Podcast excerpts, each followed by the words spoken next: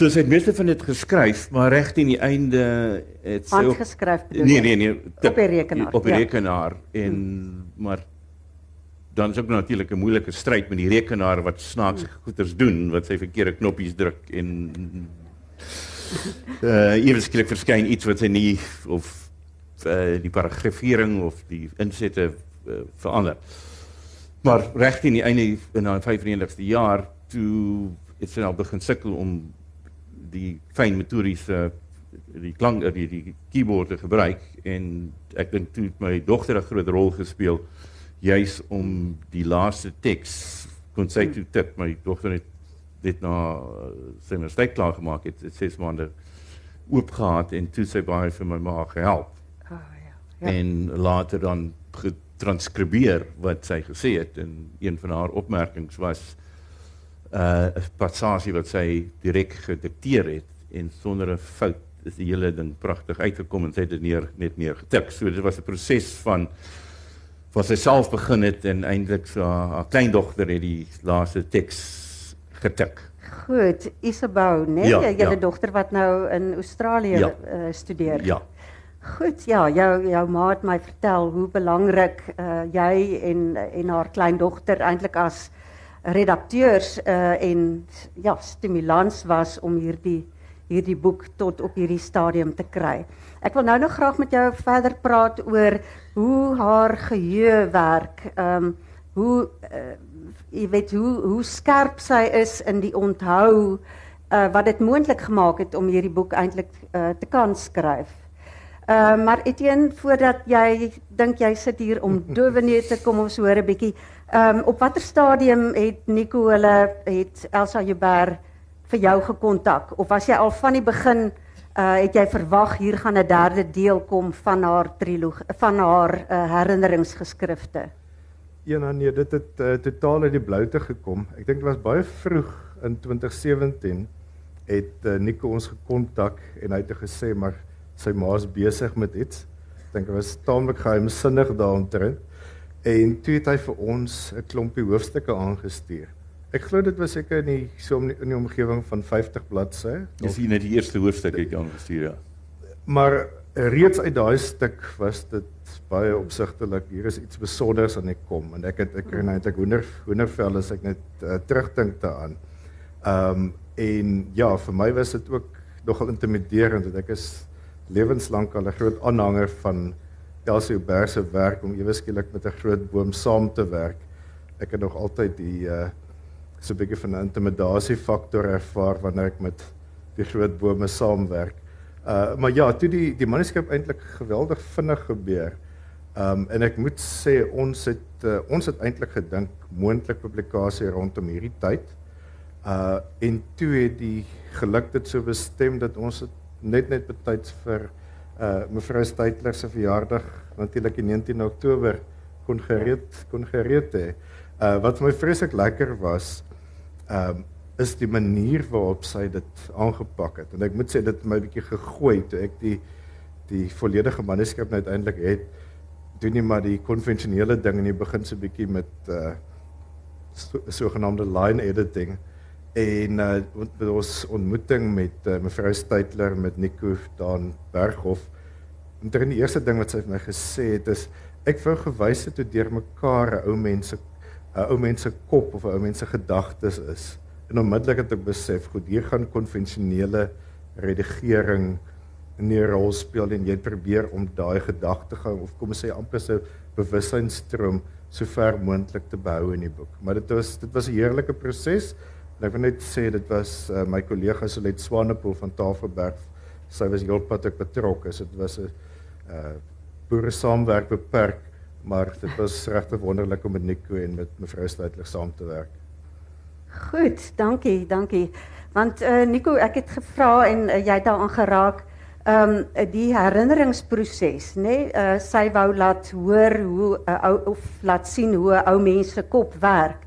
Maar wat my opval as mens met haar praat, maar ook soos wat die eindproduk van hierdie boek is, ehm um, is hoe koherent, hoe oortuigend, hoe dinamies die wisselwerking is tussen ehm um, uh, haar haar fokus op die fisieke aspekte van oud word, maar te gelykertyd 'n baie besondere bewussyn van van die geestelike proses, die terugkyk op haar lewe. Is sy in Nico in die werklike lewe iemand wat dikwels uh, besig is met die verlede? Uh jy sal jy sal nou nou in die onderhoud 'n uh, baie bekende sin van haar uh, hoor heel aan die begin al pad wat 'n mens nog met uh, vertroue kan aflê is die weg na die verlede, is die pad na die verlede. Is hy dikwels besig met die verlede of is dit 'n bietjie vir hierdie boek gewees? Hoe ervaar jy haar as 'n ouer mens, as 'n ma wat hoogbejaard is? Ja. Nee, ek dink daar's twee aspekte en sy skryf ook dat hoe ouer jy word, word die skeiding tussen die hede en die verlede baie dun en die in die ou herinneringe sypel deur. Maar dit is nie dan 'n boek oor net wat in die verlede gebeur het nie. Ehm um, dit is ook hoe sy die huidige kon beskryf. So sy leef heeltemal bewustelik in die hier en nou. En vir my een van die belangrikste hoofstukke is die laaste ene waar sy oorgestoot word na die medikliniek en meestal is dit 'n 'n baie weet 'n traumatiese gebeurtenis. Ja, ja. Waar sy eerder as om te te haarself te bejammer, is sy so intens betrokke by wat sy sien in die saal waar sy sy sy bly. Ja. Dat dit hoegenaamd nie in die verlede is nie, maar nou om sin te maak van wat nou gebeur. En dit ek dink was was was 'n werklike vermoë om om na die hier en nou baie skerp te kyk en nie net 'n mymering van ou ou hmm. ou uh, sake wat nog nie opgelos is in haar gemoed nie. Ja, ja.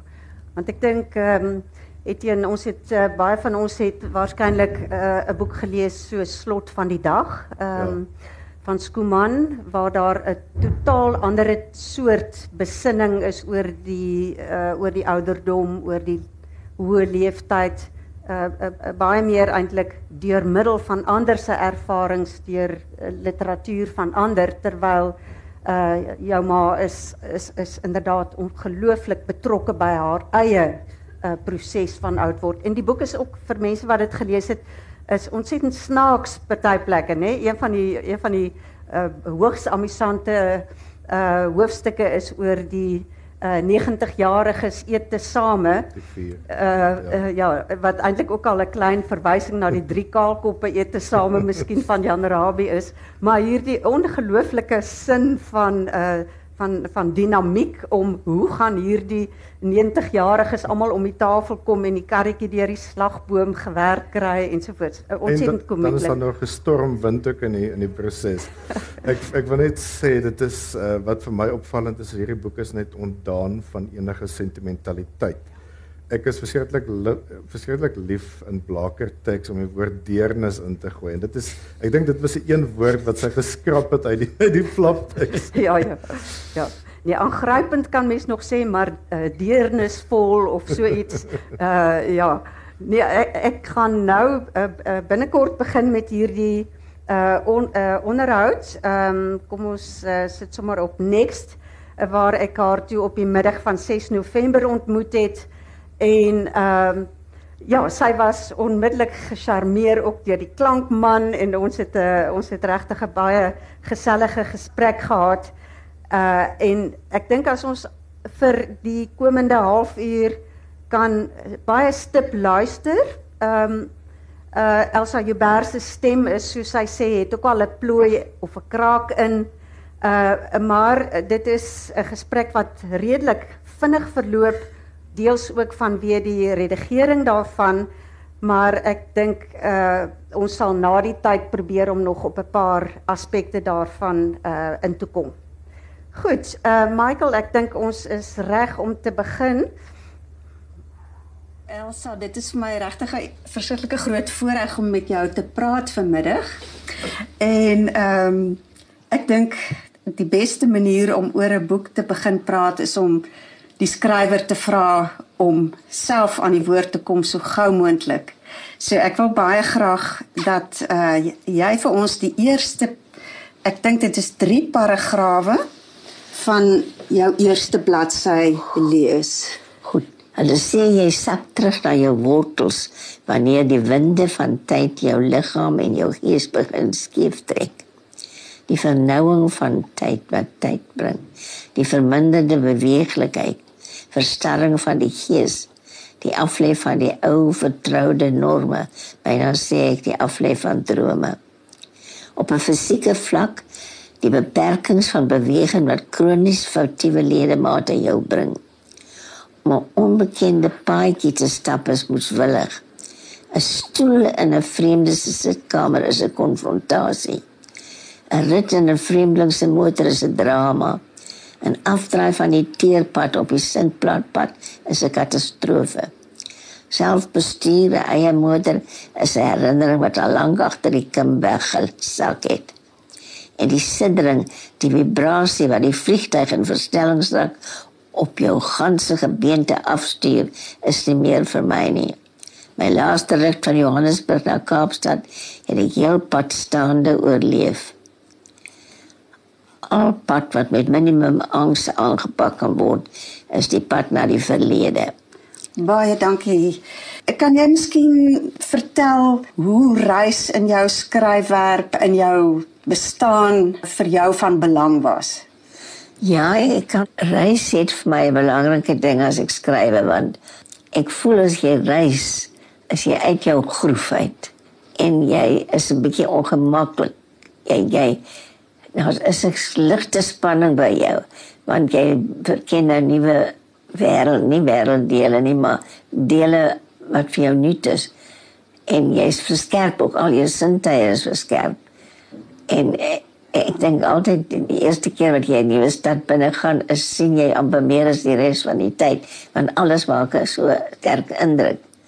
So reis is nie droomvisie soos metafoor gebruik nie, dis bloot die waarheid. Ek moet sê, weet jy dit dit versterk die die leeservaring.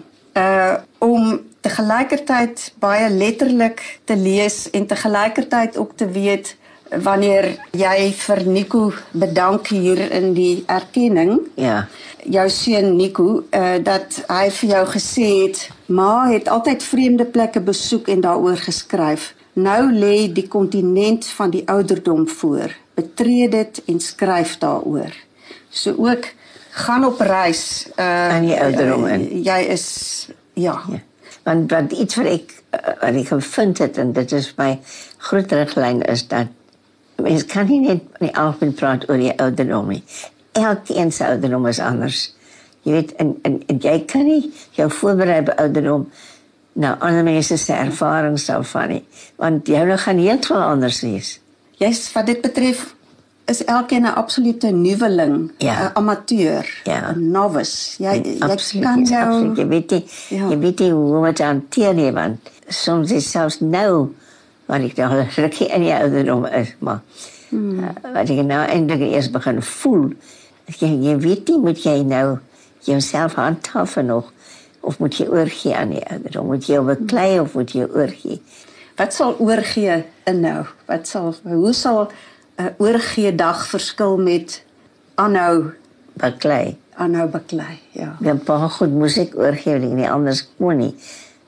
Maar byvoorbeeld as ek nou so wil, nog wou skryf, ek wil nie want ek uh, ek voel ek moet nou tot die einde kom. Maar dan sal jy vir my was dit nou die laaste rit met my komputer by rekenaar was vir my baie swaar. Dit was asof die rekenaar 'n persoonlike stryd teen my was as ek. My vingers jy sien dis dis al die goed wat die ouer ding moet jy besef nie. Maar kyk jou vingers nie meer so rats nie. En as ek tik en ek tik al van 1950 op 'n rekenaar, nie 65. Dan druk jy nie een sleutel nie, jy druk 3. Jou jou jou jou jou vingers kan nie so reg pyl op die sleutel wat jy nodig het nie. Ag jy weet jy sien ou mense met hulle pyp sukkel om te stop en so aan. Jou vingers is definitief al is hulle nog sterk.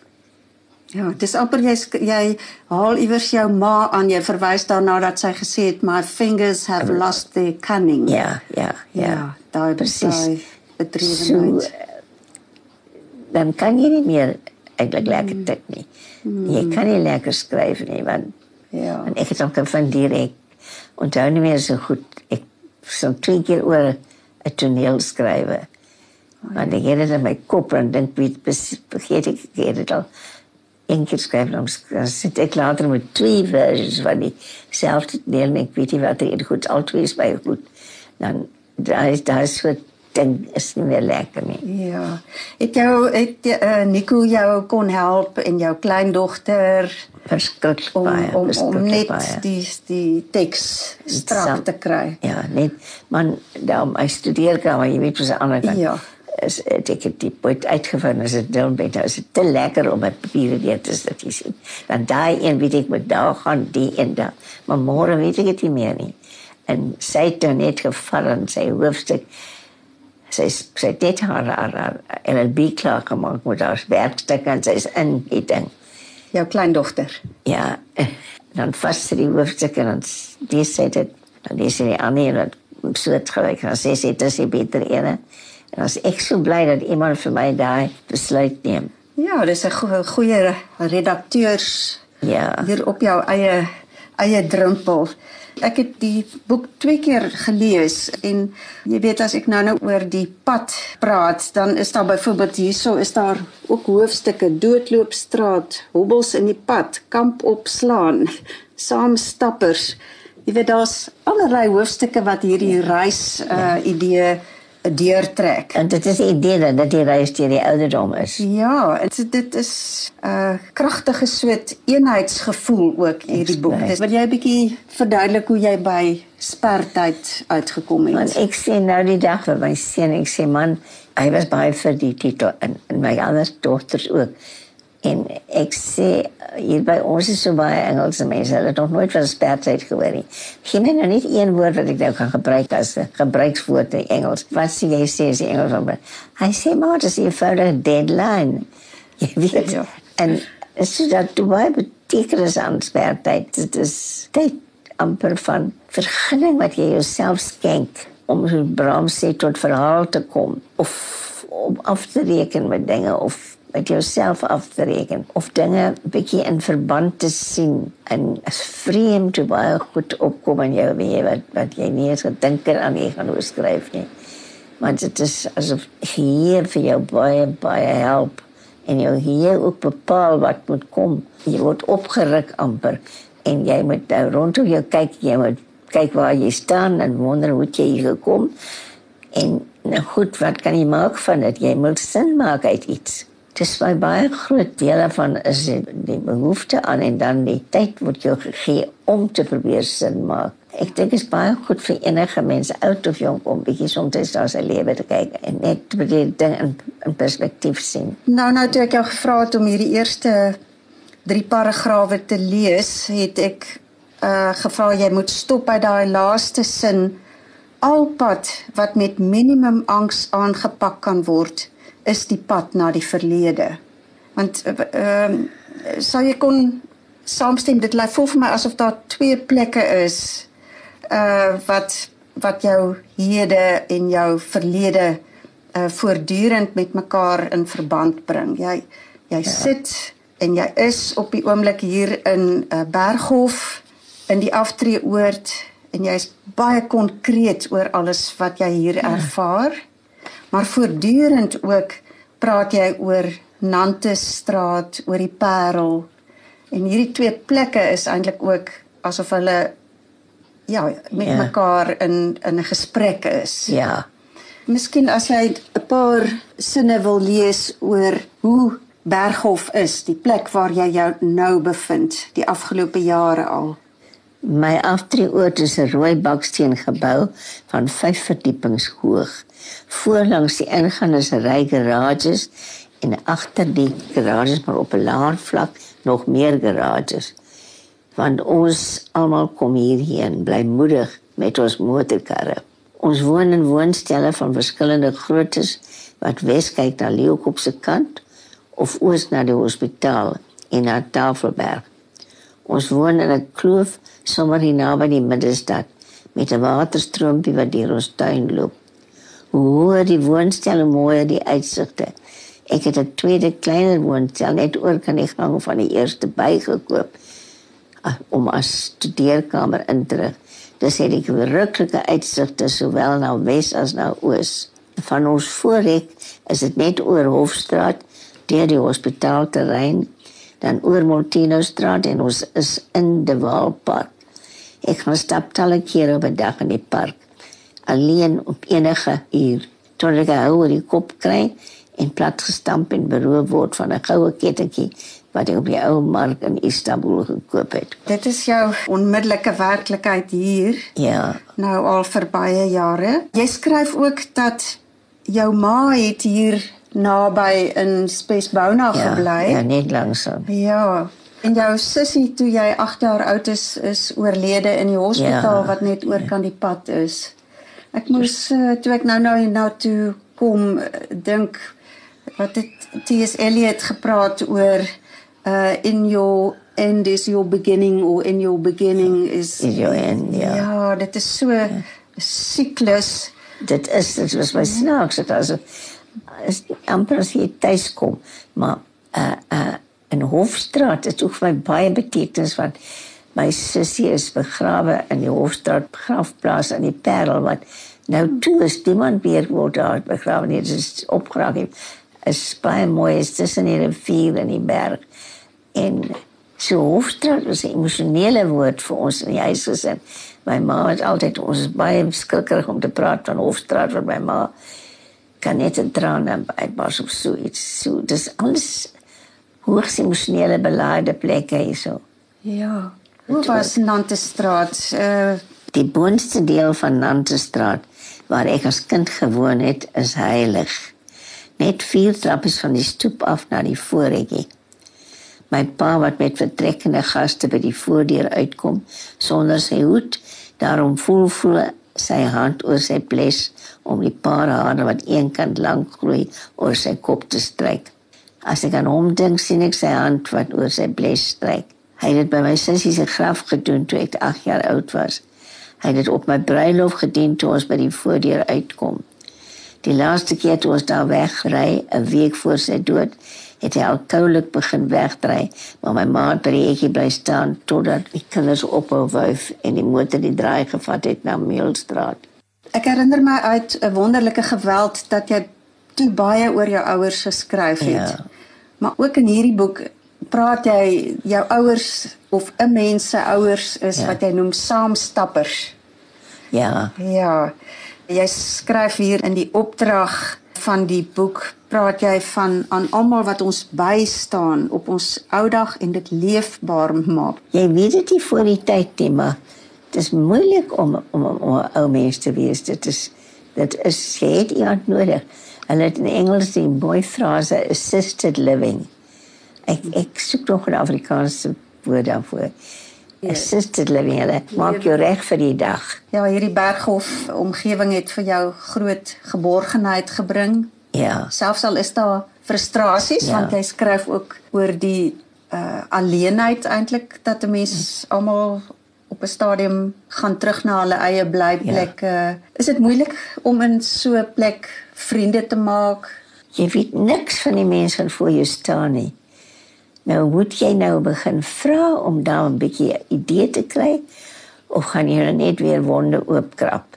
Dit is baie 'n moeilike ding daai. Jy moenie oor die toekoms dink nie want ja. binne 'n paar dae het die mense beroerte in hospitaal toe en net weg. Mm, mm. Man, dat was sekere onderwerpe oor wie jy nie met almal praat nie. Ek weet soos godsdienst praat jy nie ook sommer nie. En ek dink die dood is ook so iets die mense sê nie wat nou maak jy baie bang of so jy weet hulle wegskram. Ja, ja. Om eiwers aan te haal wat gesê het as jy nie wil doodgaan nie, moet jy oud word. Maar Ja. ja. uiteindelik na die oud word ja, kom- kom onherroepelik uh Ja. daardie laaste in die gesig staar. Uh, Daar's 'n gedig wat vir my verskriklik belangrik is met die naam Uitsig op die Kade. Dis 'n tipiese Amsterdamse soort Ja. ja. uitsig. Ehm um, waar sy sê uh om leeg genoeg te loop om vol te loop met wat van uit daar buite binne vloei. Ja, dat jy ook oop moet staan vir wat van buite kom. Ja. En jou huis is met uitsig op Leeukop. Jy skryf so Ja. baie oor Leeukop. Jy skryf Nico, hulle eet by jou, hulle vertrek, skakel die ligte af en daar is net 'n weerkaatste kamer. kamer. Asof die buite het leeg geloop. Jy's gekonfronteer as dit ware met die laaste Maar die skyn van iets nie met meer die, werk nie. Jy praat van die skyn, eh, ja, Ja. die skynlewe. Man, dit is so, dit dit dit dit, is so en uh, ek praat gewoon van skimme, maar jy weet wat snaaks is vir my hoe ons is almal gewoond aan aan metafore en as 'n veral ouma is 'n baie be- begrip wat liefdevolle metafore op tower, jy weet. Dis waar ouma en kaneel daai. En dis net nie meer so nie. Ouma se stuur daar nie in kaneel nie. Is 'n vals beeld daai. Want die tyd het dit is gehaal. Nou sê die mense nog hier, ooh, ek is so bly die kinders kom volgende week. En dan dink ek ja, daar was nou weer die die ouma beeld wat nou almal almal hang dit aan want dit is vertroostend, dit is gerusstellend en dit is maar dit is uh, ons taal moet heeltemal anders gemaak word want al die begrippe het, het verander of baie van die begrippe het verander. Also, mense sê dikwels daar's 'n paar belangrike identiteitskategorieë. Dit is ras, dit is klas, dit is geslag. Maar ek voel al lankal dit voel vir my gesondheid en leeftyd is ook 'n baie belangrike identiteitskategorie. ja, absoluut. Ja, want alles verander. Jy word ineens die ander. Ja, en en en wat as ek weet 'n vriendin by ek was al 80 en 'n vriendin sê daar ja, 80 word sy sê by ons is dit anders as jy 80 ek sê man ek voel nie anders jy voel nie anders jy's nog net jy wat deur daai oë kyk maar ander mense dink jy's anders hulle sit jou nou in 'n nissie nou is jy nie van die 80 jariges nou is jy oud want dis nog niks nou kom by die 90 jare dan is jy is nie vandag 89 en die volgende dag 90 nie. Jy bly maar dieselfde, maar jy's dadelik in 'n ander nissie. Wag ek help jou op uit die stoel.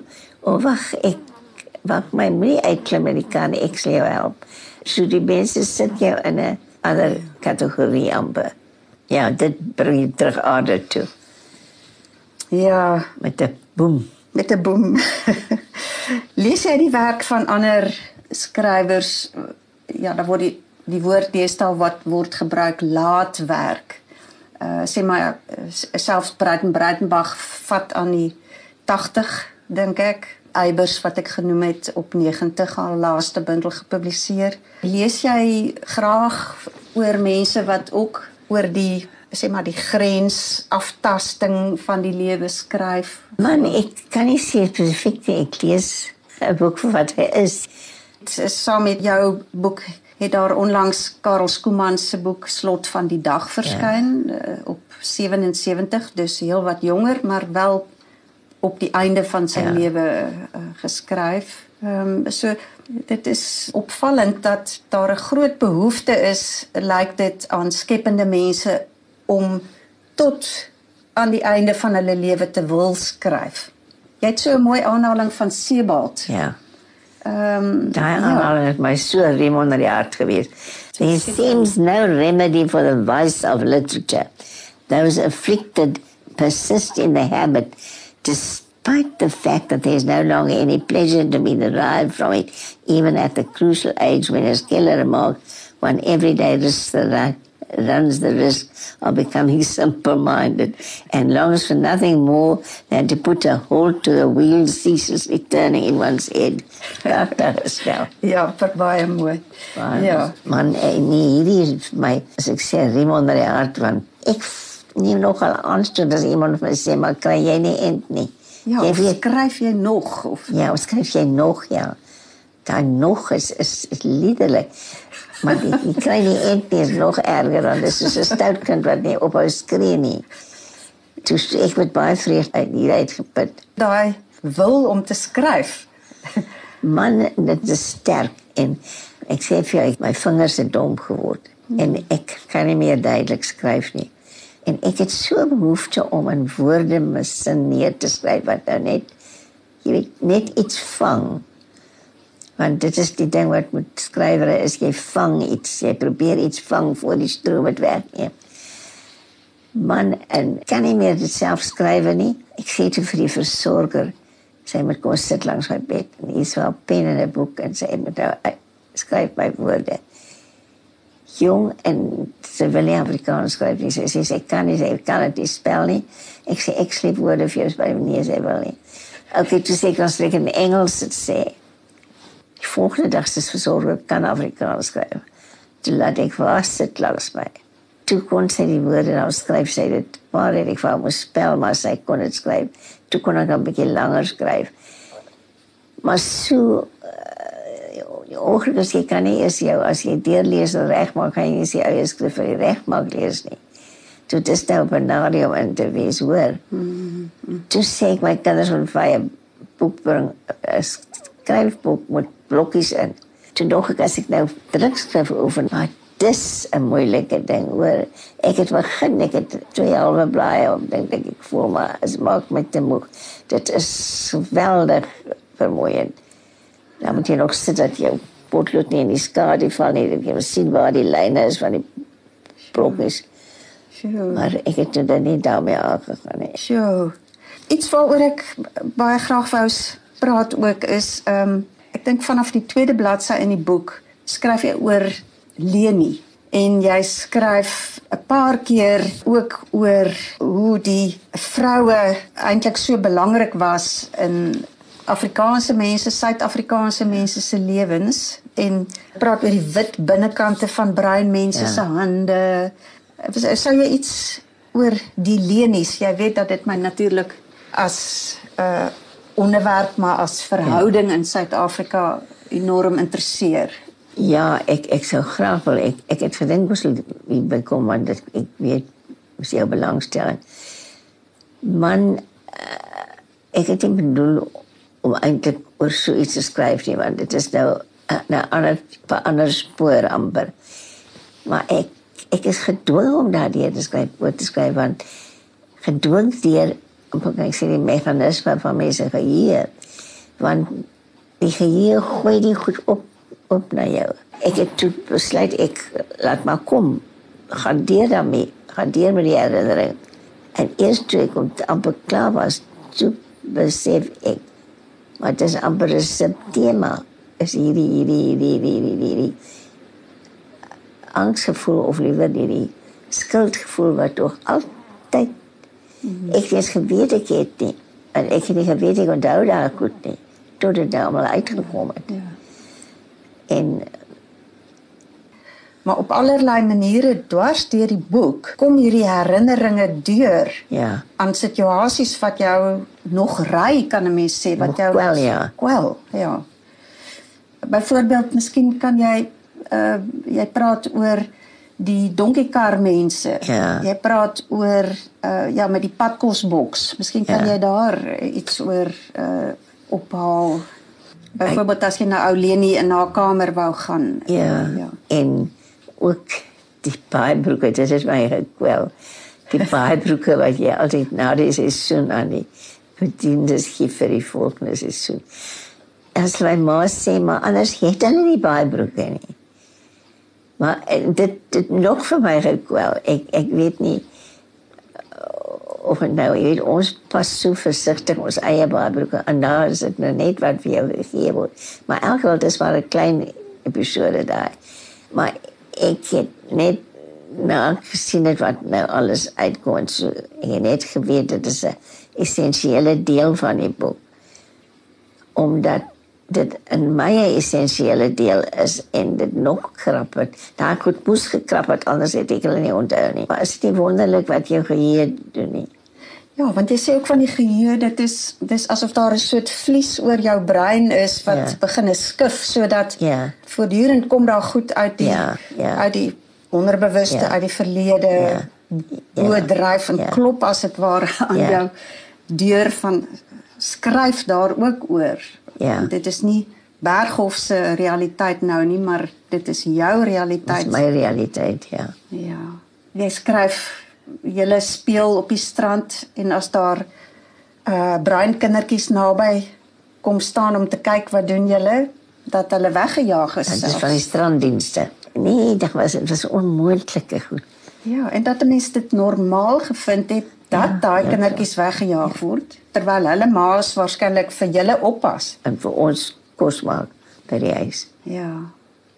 Nee, ek dink jy het het 'n paar baie aangrypende herinneringe wat dit betref opgehaal. En ehm um, jy jy skryf byvoorbeeld as 'n kind slim en byvoorbeeld in die Karoo oulik was in die kombuis en die plaasmense kom met agter dat daai een is 'n voorslag het daai kleintjie nie eers weer 'n kans gehad om terug te gaan skool toe nie. Juis omdat sy so goed was. Dit is baie dit was baie skrynend geweest een van die duidelik kritiese goed wat jy sê is dat die woorde van van Wyk Lou van loyale verset is eintlik so pap. 'n pap ja dit is dit is 'n baie mooi beskrywing. Iets om agterweg te kruip. Ja is gebruik altyd. Ja. is altyd gebruik as 'n skild ja. ja maar ons sê dit is loyaal. Ek weet presies so die die die broeder van mense en daarmee sê weet dit is die Oldberg agter die skerms die loyale verset. Ja dit was vir my baie flou. Jy praat uh, van die versorgers en die versorgsters en jy praat ook van die taksiman David of David Klein. Ehm um, en jy noem hulle die engele van die alledaagse bestaan iewers. Dit het ek ook so mooi gevind. Jy sê jy sal nie omgee as hy eendag die laaste knoppie van die huispak vir my boontoe druk nie. Ja, dit is 'n alleenpaadjie. Dit dit Ja. Maar je weet niet wanneer of wat of hoe die. Maar dat is niet iets wat. Wel, ik broed niet daarover niet. Ik, ik, wat is broed in Engels? Top. Top. Ja. Top niet daarover niet. Dat het komt wanneer het komt. Hmm. Ja, want je ziet ook niet. Hij zal samen in je huispak wees niet. Die knopje zal gedrukt worden ja, en jij ja, zal alleen. Ja. Ons zal elke keer alleen. Ja. Uh, daai pad moet loop, daai reis moet voltooi. Ik ben nou iets gezegd, want ik weet niet of ik moet niet. Ik wil uh, gezegd, uh, maar dat klinkt nou weer zo sentimenteel. Beloof maar, jij zal zeggen, uh, uh, hoeveel die te gebruiken is. Ik heb één dag die verzekering gekregen dat die onnoembare en die onzichtbare kracht was bij met mijn geboorte. En het zal bij wees bij mijn sterfte dis belangrik dat jy dit noem want ek het agtergekom in die tweede laaste hoofstuk veral die laaste hoofstuk daar's 'n baie besondere introspeksie dis al my hoofstuk se naam net stilte is. Ek wou eintlik beklemtoon dat jou eie binnestilte is die deur tot alles. Net 'n flentertjie van belewenis van die krag maak alles vir jou anders. Die natuur is so skoon dat dit seer maak Mense en menseverhoudings word anders. Jou gemoed is anders. Hulle in my en ek in hulle. Alles is liefde en lig. Alles is soos dit moet wees. Dit bestaan en dit is genoeg. En die sleutel hiertoe is in jou eie binnestilte. Goed Elsa, baie dankie.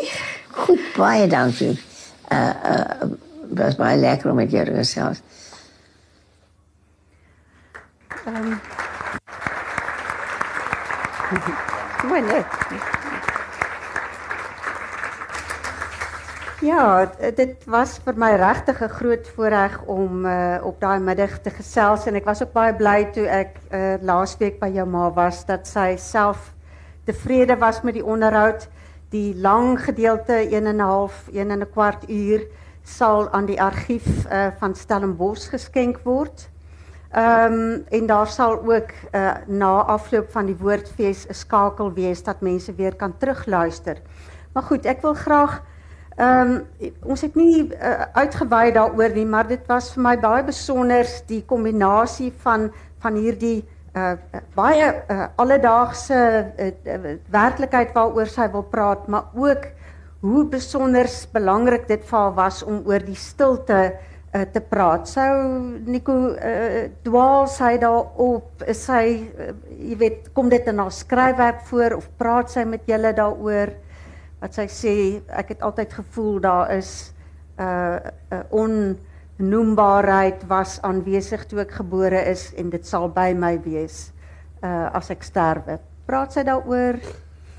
Ja, af en toe sal sy daaroor praat en hmm. toe oorspronklik was dit die einde, die laaste hoofstuk in die boek.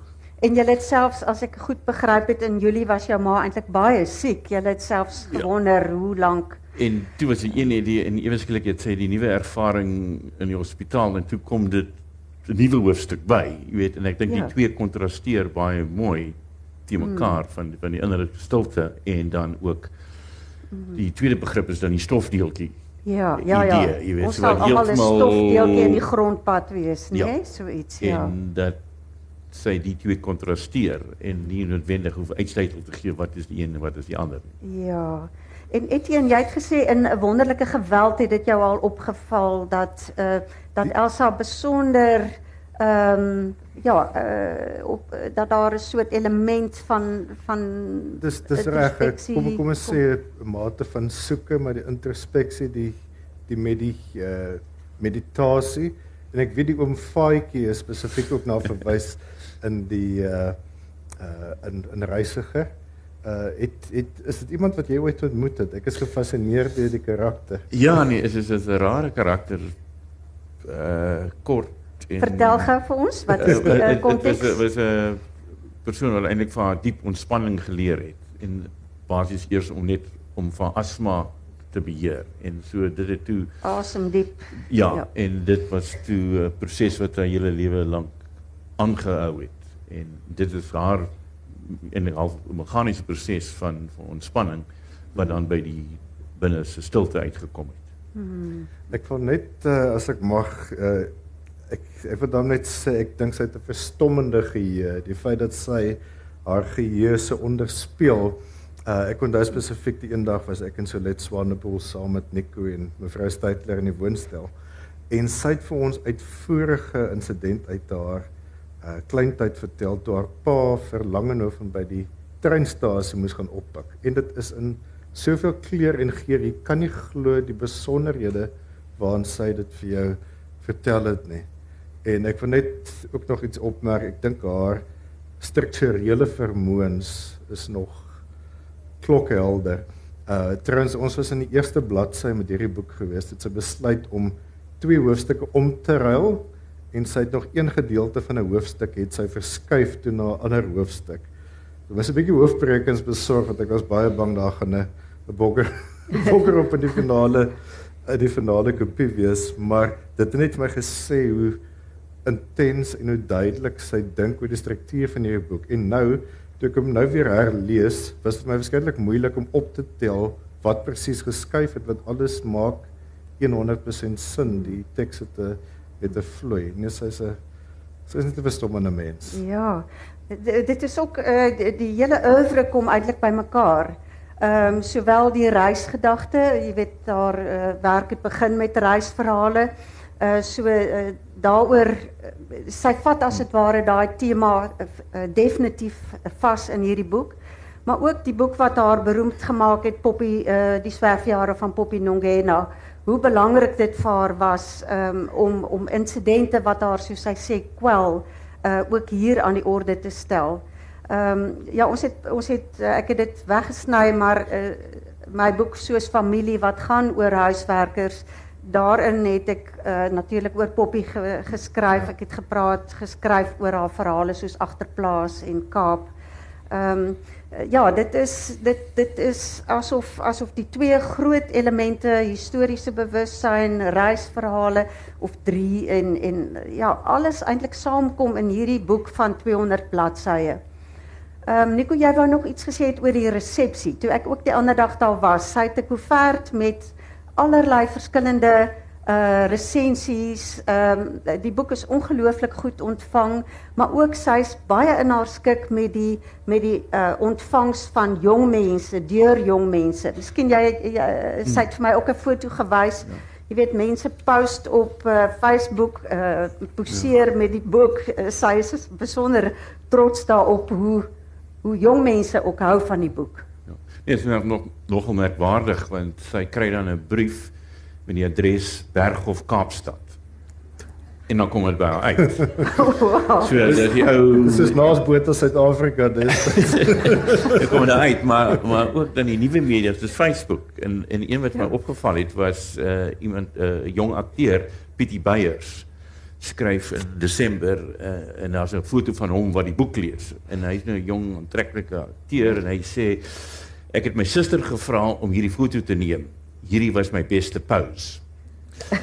Dit gesê, ek lees nou werklik 'n deel van Elsa Joubert se Spertyd en ek het laas so baie bladsye in 'n ry gelees met Harry Potter. en dan kom hy, my siel word geservice deur hierdie weerlose, eggelose eerlikheid. En dan quoteer hy jy hoef nie berge of kraanse te gaan klim nie. Jy kan net jou oë sluit en die binneste stilte gaan. Dan ervaar jy die onbekende, die lieflike een wees met alles binne in jou en rondom jou. Dan leef jy in hierdie ligte ekstase. Die liefde vir alles oorrompel jou. En dit was net vir my geweldig mooi dat dit het basies die boek opgesom. Jy weet dit is 'n meeslerende boek. Ja. Ehm um, en dat dit hierdie egtelose nie sentimentele kyk is nie en dat dit kan praat oor geslagte. Dit is nie net oor oud word nie, maar dit is tog basies oor hoe jy sin maak van hoe jy nou leef watter ouderdom jy ook al mag wees. Sekerlik ja. En 'n mens Ek wil altyd geld praat, maar ek ek moet noem dat die boek in herdruk gegaan het. So die feit dat dit goed verkoop sê vir 'n mens daar's werklike behoefte daar buite, iemand wat die oudwordproses so helder uh om besig enigmaties kan kan boekstaaf. En ek kan vir elke liewe uh, lid van die gehoor vandag sê en dit is nou waarskynlik die uitgewerstemmetjie wat deurkom, maar as hierdie boek koop Dit is 'n boek wat 'n mens se lewe verander. Jy ek dink as jy dit klaar gelees het, kyk jy nie weer heeltemal dieselfde na die lewe nie. Dis 'n dis 'n verrykende boek. Ek kan alleen uh, absoluut saamstem daarmee. Sy sy sê elkeen se ouderdom is anders, nê, nee, maar hierdie ene hierdie ouderdom word so spesifiek beskryf en daar's uh jy, jy weet ek het 'n paar keer ook in die onderhoud het ek verwys na Eybers wat ook sê jy jy weet jy leer om met die porselein dun bord rond te loop. Jy, uh, jy weet daar's voortdurend almal sê vir jou pas op, pas op, jy gaan val.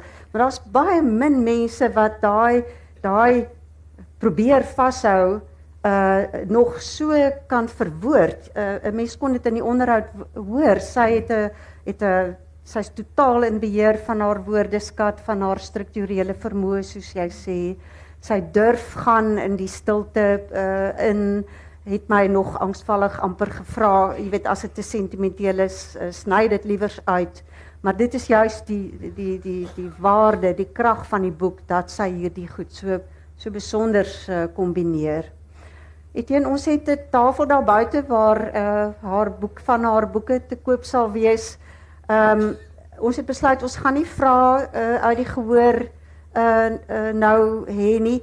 Ek wil graag uh, as jy bereid is om daar buite miskien iets te uh, met mense te gesels, sal dit baie gaaf wees.